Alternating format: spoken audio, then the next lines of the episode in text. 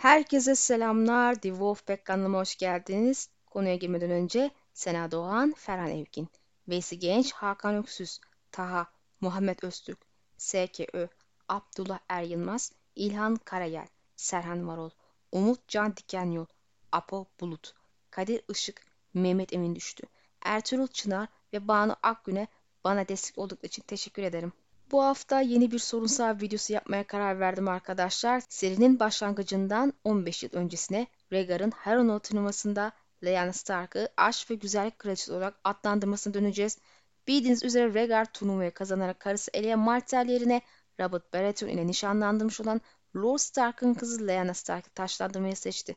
Şüphesiz ki varis olsanız, geleceğin kralı olsanız, karınız dururken bir başka kadın ama özellikle nişanlı bir kadını taşlandırmayı seçmek cüretkar bir harekettir ve bir sürü dedikoduya ve skandala yol açacaktır. Hayli Rhaegar bunu neden yaptı? Hayranlarım bu konularda farklı fikirleri var ve ben de kendi fikrimi burada anlatmak istiyorum. Mümkün mertebe olaya mantıksal açıdan yanaşmaya çalışırım ama o dönemlerde olan bitenler hakkında bilmediklerimiz, bildiklerimizin kat ve kat fazlası, çok fazla karanlık nokta var. Bu sebeple tahminlerim ne kadar isabetli olacak tabii ki de bilemiyorum ama bir başlangıç yapmamız lazım. Rhaegar'ın seçiminin arkasındaki sebep ya da sebepler neydi sorusuna verecek 3 cevap var. İlki kimi hayranın savunduğu çünkü o abaza, namus düşmanı biriydi iddiası. Açıkçası bunu kayda değer bir iddia olarak görmüyorum çünkü genelde ya karakterin kendisinden ya da hanesinin hoşlanmayanın duygusal olarak bakarak ortaya attıkları bir görüş olmaktan öteye gitmiyor. Dahası şu anda okuduğumuz hikayenin temelini atan kilit karakterlerden birinin eylemini bu kadar absürt bir sebeple temellendirilme ihtimalinin olmadığını da unutmamak gerekir. İkincisi ilk iddiaya benzer ama daha hoşgörülü bir şekilde ortaya atılan çünkü kıza ilk görüşte aşık olmuştu önerisi. Martin benim aksime popüler tarih seviyor. Bu sebeple gerçek olmasa bile işte 1000 gemiyi yaktı anlatan Tarık bin Ziyan hikayesinin Nymeria'nın 10.000 gemisini yakması olarak hikaye eklemesi gibi yahut işte anne Boleyn'in idam edilmesine sebep olan ensest suçlamalarında şahit olarak kullanılan şarkıcının Margaery için kullanılması gibi. Kesin olmamakla beraber Martin Robert'ın bir kadın uğruna savaş çıkarttığı hikayesini Truva Savaşı'nın çıkma sebebi olarak ortaya atılan Truva Prensi Paris'in Helena'yı kaçırmasına ilham almış olabilir. Bu yüzden evet, prensin kızı görünce aşık olması ve daha sonra gidip kaçırması, nişanlısının elinden alması hikayesini işlemeyi seçmiş olması şaşırtıcı olmaz. Tabii Martin yüzeysel sebep olarak olayı böyle romantikleştirmiş ise bile yüzeyi kazınca altından başka şeyle çıkartabilecek biri ki tozpembe hikaye ona göre değil zaten. Bu da bizi 3. iddiaya getiriyor ki bu da kendi içinde 3 parçaya ayrılıyor. Rhaegar kızı kaçırdı çünkü kehanete takıktı veya babasına isten için kuzeyi kendisine bağlamak istedi yahut benim iddiam Lyanna'yı denklemden çıkarınca Güney'in itirazının ittifakını çökertecekti. Bu 3 iddianın hepsi veya birisi yahut ikisi aynı anda doğru olabilir. Prensin eylemini tek bir sebebi bağlamak zorunda değiliz. Birden fazla neden de pekala olabilir. Bilirsiniz bazen eylemlerimizin bir ana nedeni vardır ama bazen ona ek olarak küçük alt sebepler de vardır. Benim kişisel fikrim Rhaegar kesinlikle Lyanna'ya aşıktı. Ölürken onun ismini söylemesi buna işarettir. Kimse aşık olmadığı bir kişinin ismini son nefesinde söylemez. Lakin bu aşk ne zaman doğdu işte bundan çok emin değilim. Onu kaçırdıktan bir süre sonra kızın cazibesine mi kapıldı yoksa turnuvada mı filizlendi? Dürüst olmak gerekirse ortada aşk olsun veya olması prensi bir anda turnuvada ilk kez gördüğü bir kızı taşlandırma kararı alması gerçekten kafa karıştırıcı ve değişik bir eylem.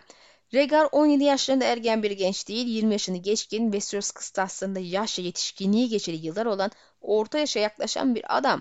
Bu sebeple kontrol edilemez romantik sebeplerin esiri olup harekete geçecek biri benzemiyor. En azından onun hakkında anlatılardan yola çıktığımızda bize böyle bir izin vermiyor. Muhtemelen Jon gibi babası da harekete geçmeden önce sessiz sakin izleyip düşünüp tertip yapıyordur. Birinci olasılık Rhaegar'ın bir ihtimal bir şekilde Lyanna ile turnuva öncesinde yanlışmış olma ihtimali. Açıksız buna dair elimizde hiçbir işaret yok. Bu sadece benim bir düşüncem ibaret. Prensin zaman zaman Samaralı gittiğini biliyoruz. Başkaları bunu anlatıyor ama oraya gideceğim diye başka yerlere gitmedi. Nereden biliyoruz? Gittiğinde tek başına olduğu için kesin olarak nerelere gitti bilemeyiz. Eğer başka yerlere de gittiyse ve bu yerlerden biri Lyanna ile olan tanışıklığın ön ayak olacak bir bölge ise bir ihtimal evvelinden tanışmış olabilirler. Hayli turnuvada olan biten sadece ikisi arasında ilişkinin yoğunluğunun arttığına bir şey olabilir. İkinci olasılık ki elimizdeki bilgilere bakarsak şimdilik üstüne durmamız daha mantıklı olan olasılık. Yalancı bağırım ve turnuvanın coşkusunun etkisi bu ikisi bir şekilde tanışıp görüşüp ve arandaki romantik duyguların oluşmasının sonucu böyle olaylar olmuş olabilir. Harvey'in Arya'ya net ve aşırı olayını açıklarken turnuvalarda böyle şeyin olabileceğini normal olduğunu ifade etmişti. Bilirsiniz Bahar ayrıca Bahar aşkına doğdu bu mevsim olarak esasında nam salmıştır. Tabi prensin bir toy çocuk olmadığından yola çıkarsak bir aşk için Leana'ya taşlandığını düşünmesem de bu ihtimali asla yok saymıyorum. Basitçe bu da çok büyük bir etken olabilir ama tek etken mi? Şüpheliyim. Rhaegar'ın kehaneti gerçekleşme arzusu malumdur ama kendi oğlu Aegon doğana kadar vaat edilmiş prensin kendisi olduğuna inanıyordu ve karısının çocuk doğurma kapasitesi ile ilgili bir sorun yaşayacağını evvelden de öngöremezdi. Yani 3 çocuk takıntısı için o dönem yeni bir eş adayına ihtiyacı olduğunu da sanmıyorum. Bu sebeple turnuvada Lyana'ya yanaşmasının altındaki sebep kehanet olamaz. Bildiğiniz üzere Harrenhal turnuvasının prens tarafından gizlice finanse edildiğini, tüm lordları bir araya toplayıp millete babasını ifşa edip yerine geçmek için destek toplama arzusunun olduğu söylentileri var. Ben buna kısmen inanıyorum. Finans eden bence de prensin kendisiydi ve bence de babasını devirmek istiyordu. Ama prens bunu bir isyan ile yapmak yerine saray içi siyasetle konseyde ağırlığını koyup babasını indirecekti. Jaime ile olan son görüşmesindeki konuşması bana bu iznimi verdi. Bir de zaten deli kral diğer de sevilmiyor. Sadece bir avuç dal kavuk onu destekliyor sarayda. Prens ise her yerde herkes tarafından sevilen ve desteklenen biri. Yani tahta çıkmak istese mantıken halk ve lordlar tarafından desteklenir. O da bunu biliyor. Bildiğiniz üzere bence Rhaegar isyanın ayak sesini duyduğu için Harrenhal'ı topladı. Belki planını öğrenmek için Lord Vent'i kullanmak istedi. Belki lordları bir şekilde etki altına alıp vazgeçirmeye yönelik üstü kapalı bazı girişimlerde bulunmak istedi. İşte Lyanna bu girişimlerden biri olabilir. Robert Targaryen'ların kuzeni ve büyük lordlardan biri, Lyanna olan evlilik diyarın coğrafi olarak en büyük krallığı olan kuzeyi ona bağlıyor. Bran'ın da Talila ile olan evliliği 3 krallığı birbirine bağlıyor. Dahası fırtına ve kuzey topraklarının genç lordlarının Eren ile olan bağı 4 krallığı birbirine bağlıyor. Lyanna denklemden çıkarılsa kuzey destini kaybeder ve Brandon Tully ile evlense de Kuzey Lyanna'nın gelini olarak gittiği Targaryen'e karşı bir isyan savaş durumuna geçemez. Hatta belki yanlarına savaşmak zorunda kalır. Tully'ler de Brandon ile olan evlilik yüzünden Kuzey'in karşısına alacak değil. Bir tek Eren ve Baratheon birlikte hareket edebilir bir ihtimal ama ikisi tüm diyara karşı kazanabileceğini umamaz. Hala ittifak havadan çökmüş oluyor. Yani bana göre Lyanna burada ittifakta kilit bir nokta. Rhaegar bu kadar basit bir matematik yapabilecek biri bu şekilde Lyanna'ya kendisine alarak isyanı kansız şekilde başlamadan bitirebileceğine inanmış olabilir.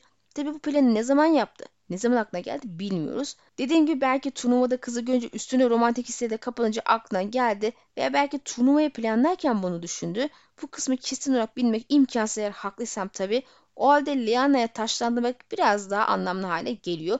Onu kazanmadan ittifakı bozamaz. Yani onu kazanmak için kendi samimiyetini onu kanıtlamak zorunda. Tüm diyarın önünü Lyanna'ya taşlandırmak, Rhaegar'ın onun hakkında ciddi düşündüğünü, gönül eğlendirme niyeti olmadığını göstermesi için en iyi yol. Çünkü en başta da söylediğim gibi bu oldukça cüretkar bir hamle ve kolay kolay yapmaya karar verecek bir şey olmamalı. Düşünsenize kendi evliliğinizin huzurunu riske atmanızın yanı sıra Westeros'un en büyük 2 azam lordunu da öfkelendirmeye göze almışsınız. Turnuva sonrasında ne sözler verildi, neler konuşuldu tahmin etmek zor ama Rhaegar ve Lyanna'nın bir şekilde iletişim halinde kaldıklarını düşünmek makul bir çıkarım gibi geliyor. Çünkü Rhaegar ne zaman ve nerede Lyanna'yı bulacağını iyi biliyordu. Dahası kızı zorla kaçırdığına da inanmıyorsanız onunla bu işi evvelden görüşüp anlaşmış olması gerektiğini tahmin edebilirsiniz. Hayran arası aralarındaki iletişim sağlayanın Benjen olabileceğine dair bir görüş var. Hatta net bildiğini gizlediği için ona kızı Sur'a gönderdiğini düşünülüyor ama bu da bir sadece düşünceden ibaret ve elimizde bunları desteklemek için hiçbir şeyimiz yok. Prensin düşüncesi neydi? Neden Lyana'ya doğudan Kızılkale veya Ejderha Kalesi'ne götürmek varken Dorne'a götürdü ve 1 seneye yakın orada sakladığı ortaya çıkmadı. Bunun için benim aklıma gelen tek makul gerekçe Lyanna'nın hamile kalmasını beklemek. Prens bu planı tek başına babasının onayı olmadan gerçekleştirdi. Hâlâ deli kralın bu hamleye iyi bir gözle bakmayacağı aşikar. Özellikle de oğlunun kendisini yerinden etmeyi düşündüğüne inandığını göz önüne tutarsak. Ejderha Kalesi de başkent zaten fazla uzakta değil. Prens zaten kızın ailesinden değil, kendi ailesinden de saklanıyor olsa gerek. Tahminim o ki milletin yaşadığı şok ve bunları bulma güdüsü ile harcayacaktı zamanı ve benzeri şeyleri hesaplayarak gizlenme süresi kafasında 1 ya da 2 ay ile sınırlıydı. Lyanna'nın hızlıca hamile kalacağını umut ediyordu bence. Ondan sonra ortaya çıkıp evlendiklerini ve karısının hamile olduğunu açıklayacaktı. Bu şekilde olduğu zaman Kuzey Lordu ve prensin babası Lyanna'yı elinden alıp geri gönderemez veya olası bir isyan ile diyarı alevlendiremezdi. Lord Stark'ın şerefine bize gelmediği için de ortada bir evlilik ve çocuk da var. dini ısırıp oturacağını düşünmüş olmalı. Daha sonra tahta varisi olabilir, bu onu tatmin edebilir diye de düşünmüş olabilir. Lakin tüm tertip Brandon'ın Deli Kral'ın yanına gitmesi ve Deli Kral'ın da Brandon ve babasını övdürmesi Lehan'da bir tık kül oldu. Gerçi bana soracak olursanız Lyanna ve Rhaegar Brandon'ın ve Deli Kral'ın tepkisini iyi kötü hesap edip bu şekilde tedbir de almalıydı ama bu iki aptalı düşünemedi. Belki Lyanna babasının abisini dizginleyince ne anda bilemiyorum tam. Lyanna kaçarken babasına tek kelam bırakmadan kaçıp gitti mi diye de sorsak bana makul gelmiyor. Yani turnuvada olaylar oldu, eve döndüler ve Lors'ta kızının kalbe düşen aşktan bir haber, çocuklarının düğününe mi hazırlandı, neydi olanlar diye kızına hiç mi sormadı? Lyanna babasıyla hiç görüşmeden tak diye prense mi kaçtı? Çok doğru gelmiyor kulağa. İnsan en az bir kere dener yani. Lyanna'nın kişiliği düşünürse babasıyla istedikleri hakkında açıkça görüşmekten çekinecek biri değil. Muhtemelen turnuva sonrası Lyanna babasıyla konuşup evliliği istemediğini, gönlünde prens olduğunu söyledi ama Lord Stark güneyli itiraz yüzünden kabul etmedi. Belki geride kaçarken mektup bıraktı ve durumu son kez açıklığa kavuşturdu. Yani insanlar intihar ederken bile veda mektubu bırakıp giderler. Lyanna kaçarken veda mektubu bırakmış olabilir. Her iki şekilde de Lord Stark'ın kızını bile isteye prense karşını düşündüğünü ve bunu bildiğini düşünüyorum ama bunu gizledi. Tahmin ona akıl veren Hakta Avpiç Üsa'nın etkisinde bu karar almış olabilir. Neticede Lyanna kaçırıldı diye ilk çığıran kimdi? Yani burada babasının da bir hat yemesi var bence. Haliyle Rhaegar'ın kızı bir güvenli bildiği bir yerde saklaması bir ihtiyaç haline geliyor. Tabi isyan çıkınca plan da bozuldu ve bu sefer gizlenme süresi uzadı. Lord Stark ve Varys öldürünce artık hiçbir şey isyanını durduramazdı. Prens aylarca ortada görünmedi. Bu süre zarfında neler yaptı etti bilmiyoruz. Bir köşede oturup Lyanna ile günün gün ettiğini sanmam. Bir ihtimal isyanın gidişatını takip edip bazı ayarlarını yapmış olabilir ama nedir vesaire tabii ki hiç bilemiyorum. Bir diğer soru ise Prens Lyanna ile evlendi mi? Buna verilen cevaplar belli arkadaşlar. Evet veya hayır. Bana göre evlendi. Çünkü Ned'in düşüncesinden Prens'in genel evlere daha gitmeyen biri olduğunu gördük ki bu tam bir bilgi de sayılmazdı tabii. Prens'in Ned'in üstündeki imajıydı. Bu imajı yaratan da muhtemelen kadınlarla ilgili bir skandalı söylentisi dedikodusu olmamasıydı. Yani evlilik dışı ilişkiye iyi gözle bakmıyor ki böyle söylentilere gebe olmuyor. İnsanın üstüne böyle imaj yaratıyordu. Gerçi Tywin de öyleydi de ne oldu, adamı şeyle yatakta bastık. Biz yine de neden haklı olduğu varsayımdan yola çıkarsak prensin bu yaklaşımı evlenmeden kıza dokunmak istememesi için bir sebep olabilir. Ama kabul etmek gerekirse böyle biri olsun veya olmasın zayıf bir argüman. Jon ve Robb da benzer kafadaydı ama neler oldu gördük. Gerçi Robb beklendiği gibi nikah bastı, namusu namusumdur ortada koymam dedi. Rhaegar da benzer davranışlık yaklaşmış olabilir. Neticede sadece soylu bir lediden değil, diyarın en büyük azam notlarından birinin kızından bahsediyoruz. Yani hiyerleşide en üst seviyenin bir tık altında bu kız. Rhaegar'ın olası niyetleri göz önünde tutulduğunda Lyanna ile olan evlilik en mantıklı hareket olacaktı. Yoksa zaten kızımı kirlettin, hanemin şerefini leke sürdün diyerek gene isyan çıkardı. Ayrıca Lyanna'nın da kapatma gibi gidip adamın metresi olmayı kabul edeceğini sanmıyorum. Yani bu evlilik olmak zorunda, bu bir ihtiyaç. Lyanna karısı doğacak çocuğu meşhur olsun ki kuzeyi kendine bağlasın, isyan için kurulan ittifak bozulsun ve savaş çıkmasın. Öbür türlü ortalık gene karışır zaten. Rhaegar nehir topraklarına giderken yanında en güvende en yakın olan yarım düzine arkadaşını da götürmüş. Bunu daha önce konuşmuştuk. Bunların ikisi kral muhafızı olan Dayne ve Vent'ti. Ama diğer dördü kim? Bir muamma. Belki Jon Connington ve Son Longmouth da bunlardan biri olabilir. Gerçi Jon bu konuda hiçbir yorum yapmadı. Böyle kafasına bir düşünce geçirmedi. Belki onlardan biri değildi. Veya yazar daha olan biteni açık etmek istemediği için düşüncelerini yansıtmamıştır. Durum ne olursa olsun tahminim o ki toplamda 6 kişi Prens ve Lyanna arasında olanlara şahit ve bir evlilik olduysa ki olduğuna inanıyorum. Bu evliliğinde 6 şahidi var. Muhafızın öldüğünü kabul edersek ve diğerleri hayatta ise 4 şahit daha şu an Westeros'ta bir yerlerde olmalı. Bu şekilde Jon Snow'un meşhurluğu onaylanabilir.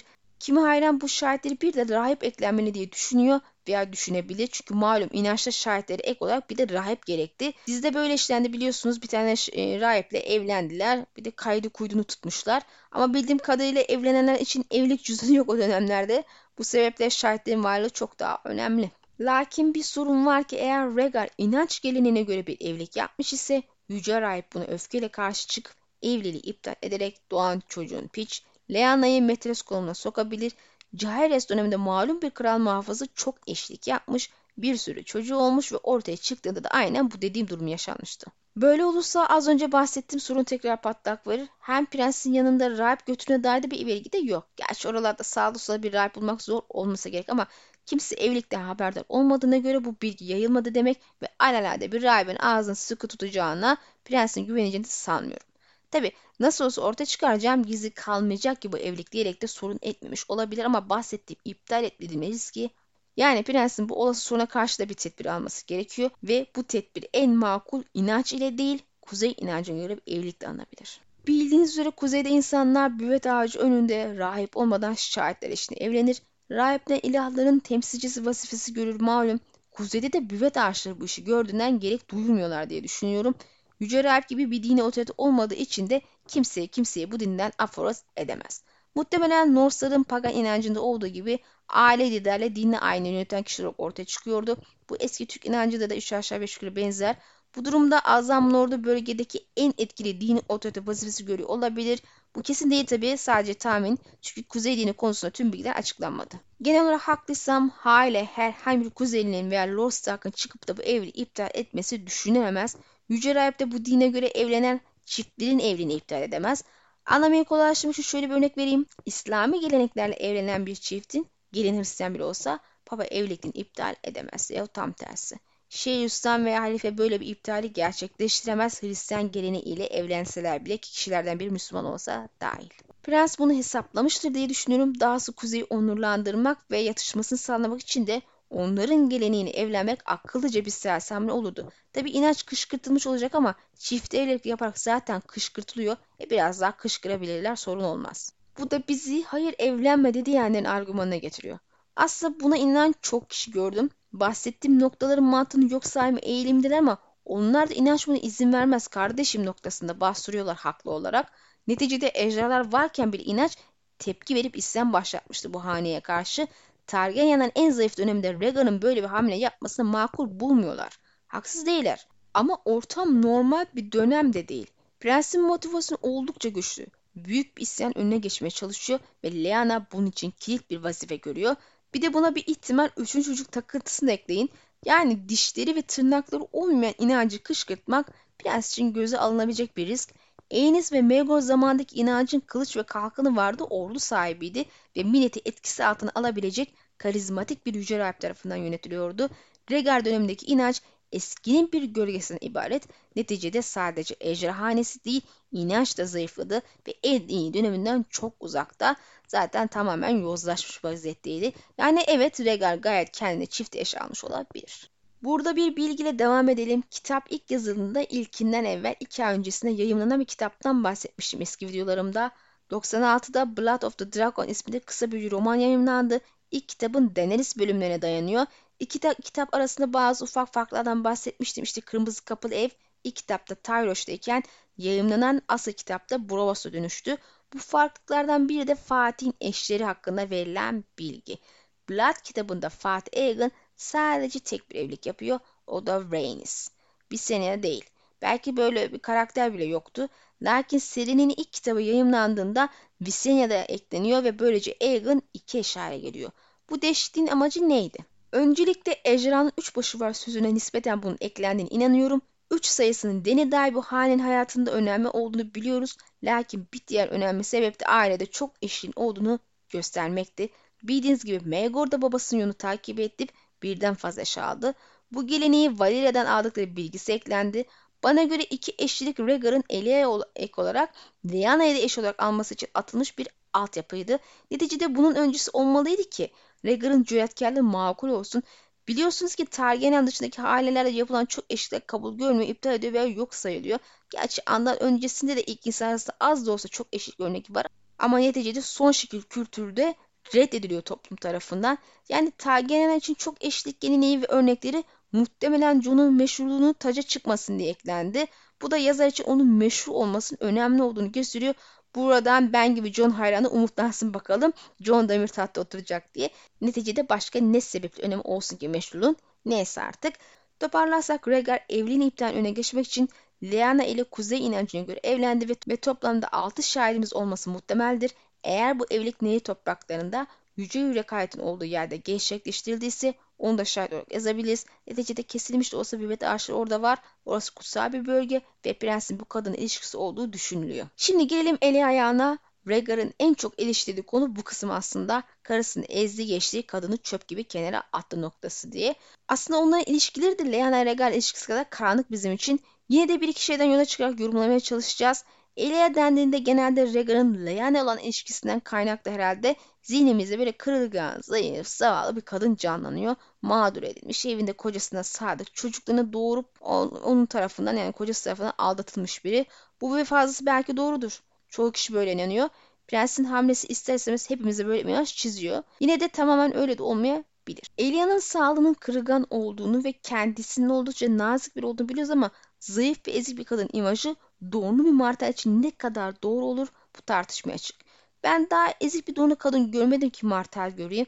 Bir de bu kadın Doran olmasaydı Doğan Prensi olarak annesinden sonra krallığı yönetecekti. Doğan Prensesi'nin oğluyla beraber kızın da güçlü yetiştirmesi makul bir çıkarım. Neticede Doran ölebilir ve tahta Elea çıkabilir. Tedbir alması gerektiği gibi kadın olarak da Dorne genelliği kadınları güçlü yetiştirme yöneliktir. Yine de bu durumdan Elia'nın mağdur edilmediği önermesi tabii ki de çıkartamayız. Aldatılmış ve kocasına günün koymuş bir kadının yapacağı en temel şeylerden biri eşiyle konuşmamaktır ve kimisi için de boşanmaktır. Siyasi şartlar düşünülürse ve evliliğin aşk değil politik evlilik olmasından yola çıkarsak Elea için boşanmak bir seçenek değil ki inançla boşanmak da yok. Bu durumda iletişimi kesmesini ve belli bir tavır sergilemesini beklemek mantıklı. Ölümsüz evinde Daenerys'in gördüğü Elea ve Rhaegar sahnesi bize ilişkili konusunda bir ipucu veriyor. Aegon yeni doğmuştur, ikisi bir odadadır ve Elea oğlunu emzirmektedir. Prenses ona bir şarkı yazacak mısın diye sorduğunda prens onun vaat edilmiş prens olduğunu, onun şarkısının buz ve ateşin şarkısı olduğunu söyler ve ekler. Ejderhanın üç başı var, bir tane daha olmalı. Yani gördüğünüz gibi ikisi gayet konuşkandır ve ilişkilerinin limoni olduğuna dair işaret göremeyiz. Tabi tek bir senden böyle bir şey çıkarmak sağlıklı olmayabilir ama elimizde şimdilik bu var ve zaten söz konusu bu tür mesele olduğunda yapabileceğimiz daha iyi bir şey de yok. Aksi halde susup hiç yorum yapmak gerekiyor hiçbir şeyde. O zaman da zaten bu kanı kapatmam lazım. Yani Elea kocasına kırgın durmuyor. Sanırım turnuva sırasında halihazırda hamileydi ve bir zaman sonra da Aegon'u doğurdu. Aylarca yatakta hasta yattı. Prens karısının üçüncü bir hamileyi kaldıramayacağını öğrendi ve anlaşılan üç çocuk sahibi olmak kehanet için de önemli. Tabi sebepleri konusunda bir bilgi sahibi değiliz. Dizide açıklanan kitap spoilerına göre şarkı ve kehanet Fatih'e dayanıyor ama üç baş ile ilgili bir şey söylenmedi. Haliyle olayın neresinde vesaire bilgimiz yok. Uzun lafın kısası Lyanna, Rhaegar için hali hazırda oğlundan daha önemli hale geliyor ki çünkü isyan durdurma ihtiyacının ek olarak İlerideki tehdide karşı 3 çocuk sahibi olması gerekiyor ve bunun için Lyanna gene gerekiyor. Tekrar Elea'ya dönersek bu ikisinin konuşmasında başka önemli bir ayrıntı ortaya çıkıyor. Kehanet. Elea bunu biliyor arkadaşlar. Ne kadarına inanıyor bilemeyiz tabii ama kocasına tamamen inandığından yola çıkarsak Elia'nın kehanet ve gereksinimlerine tamamen vakıf olduğunu düşünebiliriz. Dahası amcası Aemon dışında kimseye söylemez iken bu konuları tartışmaz iken karısına böyle boyu anlatması Elia'nın Rhaegar için bir sırdaşa dönüşe kadar güvenilir ve değer verdiği biri olduğunu gösteriyor. Bu da ikisinin ilişkisinin doğası hakkında oldukça ilgi çekici bir ayrıntı. Elea artık zihinlerde mağdur edilmiş zavallı bir kadın portresinden kocasının sırrını bilen, onu destekleyen ve yardımcı olan bir destekçiye güvenilir bir yoldaşa dönüşüyor diye düşünüyorum bu şekilde. Tabii haklıysam. Kehanetten haberdar olan Elia'nın isyanının kendisinden de bir haber olması tabii ki bekleyemiyoruz. Tabii prensin olayın farkında olduğunu varsayımdan ilerlersek. Eğer Lyanna meselesi turnuvadan önce veya turnuva sırasında Rhaegar'ın planına dair olduysa yüksek ihtimal Elea Lyanna olayının da gayet farkındaydı. Prens onu bilgilendirmiş olur mantıken yani o zaman. Böylece karısının neyi beklemesi gerektiğine dair uyarmış olduğuna Lyanna taşlandırdığı da şaşırmamıştı ve muhtemelen bunu destekliyordu çünkü isyanın öne geçmeleri gerekiyordu. Tabi Lyanna meselesi baştan sona aşık bir gencin duygularıyla hareket ettiği refleksin neticesinde altı boş bir eylem ise tüm bu söylediğimiz gene çöpe gidiyor. Ama böyle düşünmüyor mesela anlattım. İsyan dışında kehanet ve üçüncü çocuk yüzünden de Elia'nın Lyanna olayından haberde olduğunu çıkarmak durumundayız. Zaten bildiğimiz kadarıyla Rhaegar karısı ve çocuklarını Ejderha Kayası'nda değil Kızılkaya'da bıraktı. Normalde onun makamı Ejderha Kayası'ydı. Elea nedeni illaki soracaktı. Canım öyle istiyor deyip çekip gidecek bir kişilik çizmedi hiçbir karakter onun hakkında. Tabi Robert haricinde net dahil diğer karakterler kötü imaj vermedi onun hakkında. Haliyle birkaç aylık yokluğunda karısı ve çocukla ilgilenmesi için ailesinin yanına getirdiği aşikar ve Elea da bilgilendirilmiş olmalı. Yani Elea muhtemelen Sanılan aksine kocasının sırdaşı ve güvenli bir dost olarak en büyük destekçisiydi. Liane ve daha fazlası hakkında olan biten her şeyden haberdardı ve prens onu kehanet olsun, isyan olsun, Liane olsun her önemli mesele ve adımda bilgilendiriyordu. Prensin doğunu seçmesi sadece Dwayne yüzünden olmayabilir, ayrıca Elia yüzünden de olabilir. Belki kendisi Neşe Kulesi'ni önermiş olabilir. Tabii Dwayne de bilgilendirilmiş olabilir. Doğumdayken prens Elia ile iletişim halinde bile olabilir. Yahut çoğu kişinin savunduğu gibi Elia hiçbir şeyden haberdar olmayan mağdur edilmiş bir kadın da olabilir. Dediğim gibi bunlar sadece hep düşünceden ibaret. Eğer haklı isem bu meselede şöyle bir itiraz da gelebilir. Özellikle bayanlardan. Elia asla kuma kabul etmez. Bunu kabul edecek biri değil. Öncelikle Elia nasıl biri tam olarak bilmiyoruz. Bu sebeple kabul eder veya etmez şeklinde kesin yargılardan kaçınmak gerekir. Diğer yandan Dawn kültürü ve O'Brien'in yaşam tarzı düşünüldüğünde onunla çok yakın olan Dawn'u Elia'nın çok eşlik ve fazlası gibi şeylere oldukça alışkın olduğunu ve zihninde normalleşmiş olduğu ihtimalini gözünde tutmamız gerektiğine inanıyorum. Misal Westeros kültüründe peşlerin varlığı oldukça yaygın olduğundan kadınlar bu durumu kanıksamış halde, tamam hoşlanmayabilirler ama kanıksamış halde, kişiliğinin özellikle buna aykırı olduğunu bilmemiz dışında herhangi bir kadın karakterin eşinin metresleri konusundaki tepkisini yorumlarsak o bunu asla kabul etmez şekilde kesin çıkarımlar yapamayacağımız aşikardır. En azından dediğim gibi kesin konuşamayız çünkü bu kabulleniş yaygın Westeros'ta. Örneğin Cat için göz önüne alınmadığı sürece Ned'in düzinelerce piçi de olsa sorun etmezmiş. Biz olsak tekmeyi basarız. Hala günümüzün değer yargıları ve kişisel görüşlerimizi göz önüne tutarak hoşlanmadık fikirden diye bunu seriye yansıtmamak gerekiyor. Doğum böyle ilişkilere müsait bir kültüre sahiptir ve dahası Targaryen hanesi bir hanedandır ve çok eşlik olsun diğer aykırı şeyler olsun bu herifin bunların uygulamasını yaptığını ve tüm Westeros'u kabullendiği bir gerçektir yani. En dindar hanelerden biri olan Hightower'lar bile bunlarla evlenince Targaryen geleneklerine uydu ise 2 tane eş almış Martell zihniyeti için çok da mühim olmaz diye düşünüyorum. Toparlarsak eğer Rhaegar Lyana'ya aşıktı ama onunla evlenmeyi istemesinin ana sebebi muhtemelen isyanı engellemek ve kehanet yüzünden 3. çocuğa sahip olmaktı. Bu evlilik yüksek ihtimal inancın evliliği iptal etmesi öne geçmek için Kuzey inancı göre en az 6 şahit eşine yapıldı ve prens Lyana'nın hamile kalmasını beklemek için 1-2 ay gibi kısa bir süreli onu donlu saklamak istedi. Böylece prensin babası da bir hamle yapamayacaktı. Bu şekilde Lord Stark'ın ilişkine karşı çıkmasının önüne geçerek desteğini alacaktı. Elia ise kehanet ve Lyana'nın hatta isyan meselesi hakkında her şeyi muhtemelen biliyordu. Sanılanın aksine kocasını güvendiği bir dostu, sırdaşı olarak her konuda bilgilendiriliyor ve prens de desteğini veriyordu. Yani birlikte plan bile yapmışlarsa hiç şaşırmam. Neticede Elia Dawn prensesi olarak konumuna uygun olarak annesi tarafından bir yönetici aklıyla yetiştirilmiş olmalı, bir süs bebeği olarak değil. Açıkçası bu şekilde bir resim çizince eğer gerçekse haklıysam karanlıkta kalan bir Lyanna gibi hissettim. Saf bir şekilde aşık olduğu adama kaçıyor ama işin altında başka ilişkiler dönüyor. Tabii Lyanna da daha sonra prens tarafından muhtemelen kehanet ve benzeri konularda bilgilendirilmiştir diye tahmin ediyorum. Ama emin olmak için tabii ki de hikayenin tamamlanması gerekir. Martin kitaplar bitince cevaplanmamış soru kalmayacak demiş İhsan hakkında. Tabii önce kitapları bitirse inşallah. Videomuz burada sona eriyor. Sizin bu üçlü hakkında fikriniz nedir? Yorumlara yazmayı ve beğendiyseniz videomuzu paylaşmayı unutmayın lütfen. Beni ayrıca desteklemek isterseniz katıl ve teşekkür butonunu kullanabilirsiniz. Sonraki videoda görüşmek dileğiyle Allah'a emanet olun.